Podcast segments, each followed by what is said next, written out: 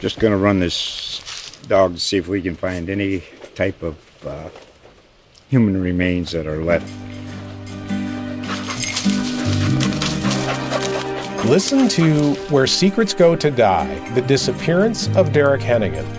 From the Detroit Free Press, a new podcast set in the woods of Michigan's Upper Peninsula. Available on Apple, Spotify, Freep.com, or wherever you get your podcasts. Previously on Murder on the Space Coast, where is Brandy Hall? We were working that crime scene basically from dawn to dusk. We don't know what happened at this point. We don't know where it occurred. We don't know where Brandy is, alive or dead. I've seen head wounds where the bullet goes in one side and comes out the other, and there's brain and bone and shit everywhere. Okay, I didn't see that in this in this in this instance.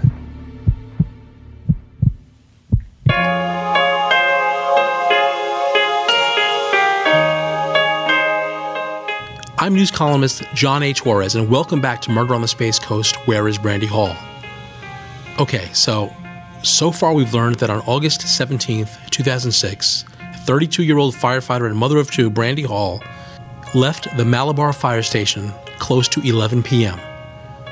Earlier in the evening, she called her children to say goodnight and to tell her husband Jeff Hall she would be at his sentencing hearing the following day. We know that she left the fire station that night saying she needed to get home. She checked her voicemail and then made a 10 minute and 46 second phone call to her lover, Palm Bay Fire Captain Randall Richmond. We know that she never made it home. She never made it to court to testify in support of her husband. And her two children never again heard their mom's voice. We know Brandy's truck was found in a secluded pond in Palm Bay after an angler fished out her floating bunker gear and cooler. Brandy's blood, enough of it not to be washed away by the pond water, was found inside her truck on the driver's side. We know that neither her body, nor her gun, nor any other useful evidence was recovered from that pond. We know it was a pond familiar to Brandy. She used to train there while working for the St. Johns River Water Management District and the pond was apparently where Brandy and her lover, Randall Richmond, would rendezvous. Okay, so look, I've watched enough of Erin Moriarty and Keith Morrison to know that in cases like this, where there is an affair involved, it is always the husband. I don't care how they make it look or how many red herrings are presented along the way, it is always the husband. And here we have Jeff Hall, who is about to be sentenced to prison for operating a marijuana grow house. Was it a matter of him just finding out about his wife's affair? Or did he plan it out and time killing her to coincide with him going away? Well, if so, then he would be a special kind of evil to have absolutely no regard for his children, right? I mean, would he make them orphans by killing their mother as he's on his way to prison? Who would watch them? Who would take care of them? On the other hand, jealousy, rage, and passion can be all consuming. Now, finding Jeff Hall to ask him some questions wasn't much of a challenge. He was in the Osceola County Jail awaiting bond. Jeff had just been sentenced to 18 months in the Department of Corrections, but the judge agreed to release him while his attorneys appealed the legality of the search on the grow house. Enter Florida Department of Law Enforcement agent Tom Davis, now retired, who was called in by the Palm Bay police to help out. He must watch 48 Hours and Dateline like I do, because his first instinct was to talk to the missing woman's husband. I said we probably should talk to the husband. Where? Oh, he's in, in Osceola jail. I said, fine. How about nobody seemed real enthusiastic. Talk, well, he was in jail, and I said, well, how about I go over and talk to the husband? He may have something for us. Let's see what's up. So I did. I traveled to the Osceola County Jail that evening. It was dark, near dark. It was after the six o'clock news because as as they brought Jeff Hall down to me to meet in the interview area, I remember uh, he's like, "It's on the news, pictures and they're talking and or you know there's all kind of crap about what the hell's going on. And I said, well, obviously you haven't heard. And I proceeded to explain to him Yeah. what had happened. And he was shocked. As I went through, I did not want to hand up any names. Uh, I wanted to extract data as much as anything because at that point, honestly, other than the affair and Randall Richmond, I didn't know a whole lot. Yeah. But anyway, so I talked to uh, to the husband. I felt genuinely that he, he didn't have anything to do with it. I, I just did, John. I mean, all these years you and I have spoken, all these years, that, you know, it's just you trust your gut, Yeah. and it's usually prevailed for me. And uh, he was more shocked, more confused. I didn't see, which I wouldn't expect it from a guy that's been shocked. Uh, you know, crying, weeping, or wailing. Um, I didn't really. It was more astonished than anything. Like, you know, what happened? I, I don't know. So I left there, felt comfortable. I didn't spend a lot of time with Jeff. Who Tom became more interested in was Randall Richmond. But then Jeff Hall does something when he is released from jail that pulls the spotlight right back onto himself. He refuses to talk to the police. Now that's a red flag. Though, after researching and writing seasons 1 and 2 of Murder on the Space Coast, I'm not really sure why anyone would ever talk to the police, especially if they like you for a crime. Don't agree with me? Ask William Dillon, Wilton Dedge, and Gary Bennett how talking to the cops worked out for them. Or better yet, just go back and listen to seasons 1 and 2. So Jeff Hall is refusing to talk, but someone else isn't. Randall Richmond goes to the Palm Bay police station on that Friday after Brandy's truck is discovered, and well, to put it bluntly, he lies. Here's Detective Mike Pusatir. Well, the Friday that her truck was found, he had a conversation with the original detective and said, Yeah, I haven't talked to her in weeks. Wait, what? He talked to or texted with Brandy 52 times a day, and he tells police that he hasn't spoken to her in weeks? In fact, he'd spoken with Brandy at least five times that day of her disappearance, according to phone records. Not to mention, he talked to Brandy the night that she disappeared. As we now know, and the cops would soon know, thanks to the phone records. Here is Randall Richmond himself admitting to the lie later on. Yeah, and I told the police that that didn't, told Kevin and, and Jess that that all didn't look good. I knew that didn't look good. I know I lied. I, I walked in there and told them I lied. I told the guys flat out, look, guys, what I told you on Friday, I lied about. That's not all. His Friday evening interview with police was pretty emotional, especially for somebody who claimed he hadn't spoken to Brandy in weeks, according to Tom Davis, and others who were present at the interview or who have watched a recording of it. They went into the interview room. The emotional state of Richmond was rather startling to me, uh, in that weeping, crying, uh, showing extreme emotion. I was told by members of the police department that Randall Richmond and the victim, Brandy, uh, had an ongoing affair, extramarital affair. So I expected probably some emotion, but in all my years of seeing how people respond, uh, I was I was it drew it caught my attention his degree. Right. You're also a profiler. That's And- correct, And, yes, so, sir. when you see that sort of reaction, what does it tell you? Or you know, what does it tell your gut?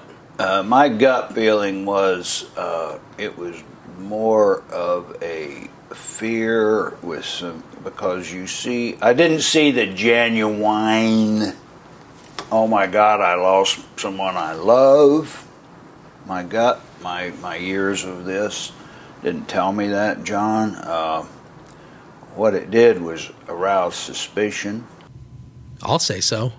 All that emotion and the tears is without a doubt a red flag, or at least something that has to make police question what was really going on.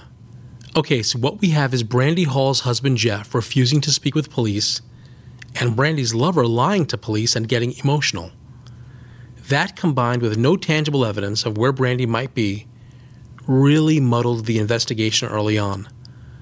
Again, here is Detective Mike Pusater. Jeff Hall kind of put the police department in a unintentionally in a bad spot with the investigation because of his drug charges. His attorney's recommendation to him was not to talk to us. Well, that makes him look guilty, but we also can't move past him at that point because what you want to do is if I have five people that I need to rule out, I want to go talk to these people and find out where they were, what they were doing.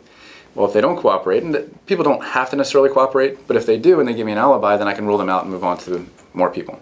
Um, we do that with Jeff, but his attorneys won't let us talk to him. It's our instinct to assume guilt when someone won't talk. Jurors in criminal court are even reminded that not taking the stand in one's own defense is not an admission or a sign of guilt. Yet we find ourselves asking, why won't Jeff Hall talk? What is he hiding? Well, here is Jeff Hall's attorney, Kepler Funk, explaining why he kept Jeff from talking to police. We were in a real quandary because Jeff, you know, wants to find his wife, right? Yeah. But law enforcement, we had his case on appeal. And so it was really difficult because uh, he wants to find his wife because he loved his wife and is freaking out about where she is and wants to cooperate and do all those things. And he has us yelling at him, "You can't talk to law enforcement because we know they're going to get into the facts of your case." And in Florida, every statement you make is admissible in a criminal prosecution. Mm. And at that time, we're fully expecting to uh, get back into court and potentially try the case again because we think at that time we're going to win on appeal. What Funk is saying is that police would have been able to ask Jeff about the grow house operation and his conviction, and whatever Jeff said could have been used in his drug case on retrial since it was on appeal. As a lawyer, Kepler Funk is protecting his client. At the same time, he understands how it looks. Then Funk's partner, Alan Diamond, comes up with an idea. And so Alan came up with the brilliant idea of give him immunity. Yeah. Right? So give him immunity, and he'll tell you everything you want to know. And they wouldn't do it. And now, listen, uh, you know, I don't pr- ever presume to know what law enforcement is thinking or doing or all, any of that stuff, but they wouldn't do it. So then I look at them, and we are saying the same things to law enforcement. Look, guys, I, I, I can't tell him in good conscience to start talking to you about a case that we're going to be back on. I'd be committing malpractice. Right. Right. And and, and so uh, Alan, I think, found the solution um, that would have, you know, insulated my guy if we're successful in appeal and we're back on a trial. At the same time, giving law enforcement everything because he was ready to cooperate 100% as it relates to finding his missing wife. Right. It was very sad. So, two days after Brandy's truck is found, and two days after making his initial statement to the police, Randall Richmond is back at the station on Sunday, this time to change his story. He's not dumb. He must have known that his and or Brandy's cell phone records would be analyzed and his claim of not having spoken to her in weeks would be exposed as a lie. Now, as I mentioned in an earlier episode, the police would not share their recordings of the interviews with me because it's an open investigation. But I recently managed to get my hands on an interview that Randall Richmond had with Florida Department of Law Enforcement agents Wayne Ivey and Tom Davis a little more than a year after Brandy went missing. This interview has never been made public before. Ivey later became sheriff of Brevard County and Tom Davis retired. Here is a bit of that interview. You gave a statement back then that was totally different than the statement you gave on Sunday. Why?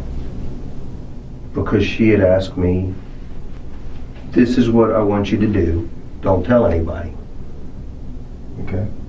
And then, of course, when Sunday rolls around and all of this stuff's in the news, and there hasn't been a page that she told me she'd page me, I'm thinking, well, what in the hell has happened? Has she really left? Has she staged all of this? Has something happened to her? Okay, so Randall admits that he did talk to Brandy the night she disappeared.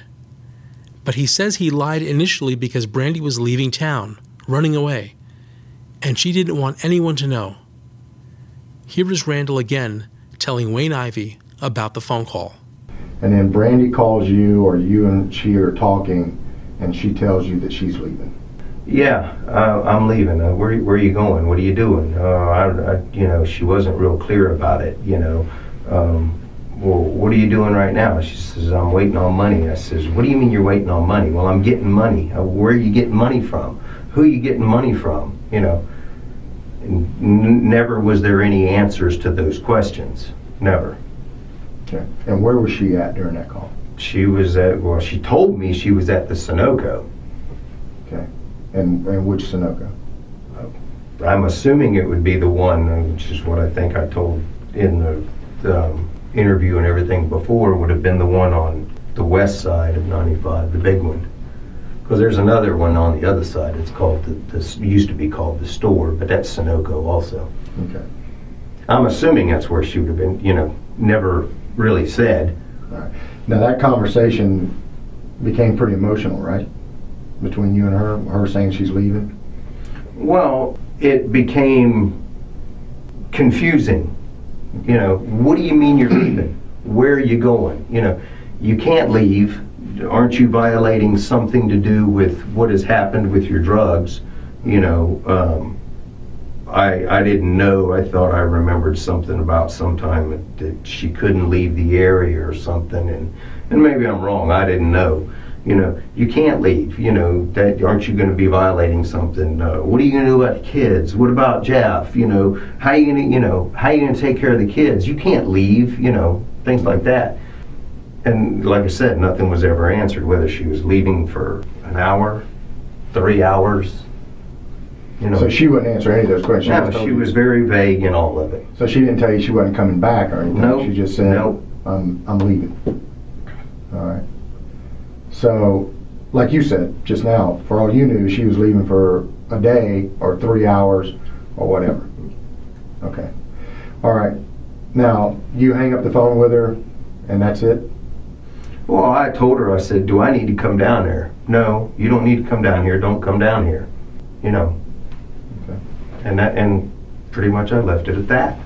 All right.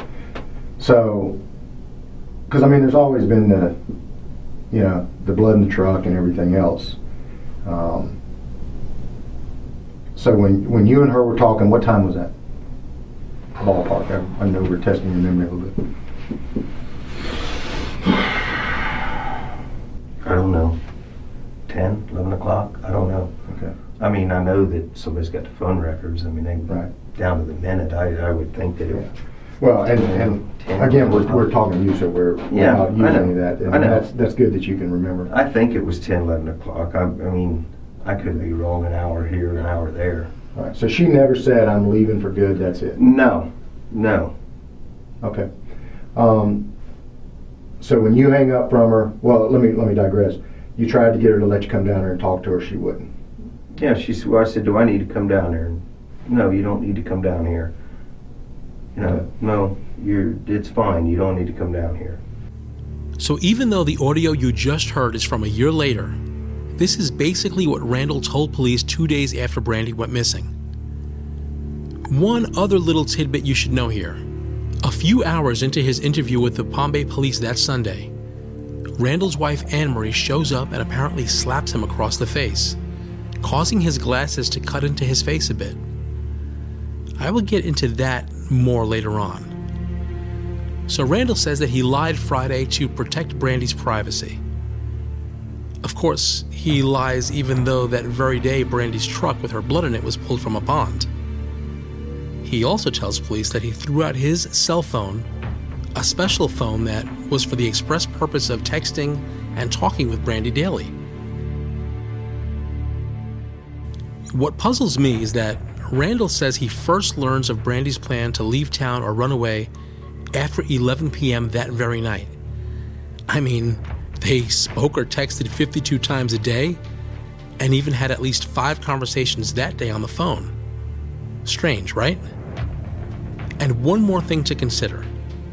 So there Randall is on Sunday saying he's coming clean on the lie that he told Friday.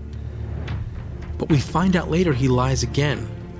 Randall admits to an emotional affair with Brandy, but said they had sex only one time. He continued that lie a year later in speaking with Ivey and Tom Davis. he finally admitted to Sid Ladow and Doc Jones years later what just about everyone already knew. The affair wasn't a one time thing, it lasted several years and was, judging by Richmond's emotions during questioning, intense. Some, as you're about to hear, would call it love. Without any hesitation from you. Yeah. Are you in love with her? You asking me then or you asking me now? Then. Then, no. Okay. As you reflect back on it, were you in love with her? After I've been to see my wife's therapist, after I've been to see my therapist, they all said it's called love. Okay. Affairs of the heart. Brad, I'm gonna ask you a question, bud. Yes, sir. I'm, I'm from the country. I kind of shoot straight from the hip. All right. Go. Did you kill Brandy? No, sir. I did not. Do you believe Brandy's dead? I honestly do not know. I honestly do not. That's what we were talking about. You know, is she laying on a beach somewhere in Mexico? Did something happen to her? You know, you, you think about a lot of things, and a lot of things, you know, Let me ask you this. I have not formulated an opinion. If you opinion. did kill her, what would have been your reasoning for doing it? I had no reason to kill her. None whatsoever. Okay. I had none. I'm, gonna- I'm gonna tell you a theory that's been thrown at, at me, and I want you to devil's advocate, if you will. Okay? Brandy wanted you. You and her had, had obviously had a relationship, and when things started heating up with you not going to testify and everything else, there was a possibility that the cat was going to be out of the bag, that Ann was going to find out the real truth about everything. When asked by Ivey and Davis what he thought might have happened to Brandy, Richmond shifted the focus back onto Jeff Hall, Brandy's husband, and his drug charges. So I only, I only knew what I read and, and what was on, you know, that he wasn't going to talk to anybody about it unless Yeah. he got, um, um, immunity and all that. In other words, couldn't be. he wanted immunity Mhm. from the drug charges Mhm. Mhm. to talk with anybody about her case. Yeah. See, Yeah. I, I didn't, you know, Don't. Yeah. Well, you got the Uh, same maybe- question mark that we would. You know? yeah, I mean, Yeah. you know, Yeah. And that's what that's what even you know even after that's what make, makes me think that well what was what was the connection there between him and her? Who's who's looking is there somebody really looking to do harm to him or her? And that's why he's not talking or that's why he's asking Yeah. for immunity Yeah. and, and you know. I don't know. I don't know Speaking through his lawyer, Alan Landman, in 2017, Randall said, and I'll quote the email I really do not believe Jeff had anything to do with her disappearance. Meanwhile, and this is just a little aside, but I thought it was worth noting, in the course of the investigation, someone contacted a well known psychic, Gail St. John, to come down to Brevard County to see if she could come up with anything regarding Brandy's whereabouts. She blew me away, though, when she revealed that one of the people seemingly pulling at all the stops in an effort to find Brandy was actually her killer. She also said that when Brandy is finally found, there will be evidence to identify the killer. Could you tell us how you got involved? And Yes, yes, and, and and I can tell you it was a strange involvement. how so? Um, I do believe, and I can't name names because the case is still open Okay. in that sense. But I will say, originally, and, and perhaps even after I had been there, I was contacted by, I feel, the person who committed this crime. Really? Yes, because I remember very distinctly reading an email, a very strange email that I got, and I I opened the email up, and all of a sudden it just like, why are you saying this stuff? Because you're you are the one who did this. Wow. So it was like so. Okay. So a a like person emailed you, and you got this feeling from the email. Mm-hmm. It was immediate. Yeah, as soon as I opened the email, like, why are you saying these when you already know where this person is? Because you did it. Oh boy. So now I, you know, I, had to- I kind of had, I, I had to tread lightly. Okay. Are are you hearing this? Someone close to the case contacts a psychic to help find Brandy, and the psychic gets the email and feels right away that that very person asking for help is the person responsible. Wild, right? So, Gail, so you came to to Brevard County after getting that email, or was that before? Um, after getting the email, I I was also asked in by a couple other people um, that were involved uh, in the case, and I went, and I knew when I went that I would not be finding anything. This is one of those unfortunate things Yeah. of the connection. And I, well, I know they've been waiting for 11 years, and there's been bits and pieces that have come about in and evidence found in areas where I said it would be. Yeah. But the problem with this is we're still off on the timing. Oh, is that right? I just don't feel like we're We're not yet there yet. year. Right. Yeah. I promised her that I would not reveal who it was that emailed her. And I need to keep my word, so sorry. But I found it interesting that her take, in a way, echoed what retired Detective Doc Jones said in an earlier episode about the case not being sleepy enough yet to be able to put to bed. In other words, it's not quite time yet. Maybe this podcast will change things.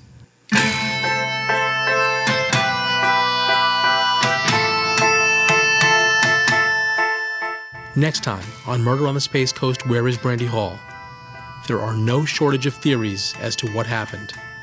And after hitting a wall, the Bay police bring in the FBI, a special crime solving society, and a pair of old retired detectives named Sid Ladow and Doc Jones. You work it as a worst case scenario. It's very difficult because now um, you can't say for sure that there's a homicide. So you're working it as one, but uh, without uh, being able to have a body, you can't determine the circumstances surrounding the death. So therefore, it's a it's a whodunit. Heard the rumor, but nobody obviously would be willing to confirm that, so it remains that. Um, never found any evidence to support it, other than people saying, "Well, I heard this." Well, who- who'd you hear from? Well, I don't know. I just heard it around. So you could never chase it back to a source. If you have any information as to Brandy Hall's whereabouts, please call 1 800 423 TIPS. That's 1 800 423 8477. Calls are anonymous and are not recorded. To subscribe to Florida Today, please visit floridatoday.com forward slash WMO. For now, I'm news columnist John A. Torres, and you can follow me on Twitter at John Albert Torres. That's at J O H N A L B E R T O R R E S. And for more information on these cases and web exclusives, please go to whereisbrandyhall.com. Murder on the Space Coast is written and narrated by me, John A. Torres. The producer is Rob Landers, and the editor is Mara Bellaby. Thank you for listening to Murder on the Space Coast, brought to you by Florida Today, a part of the USA Today network.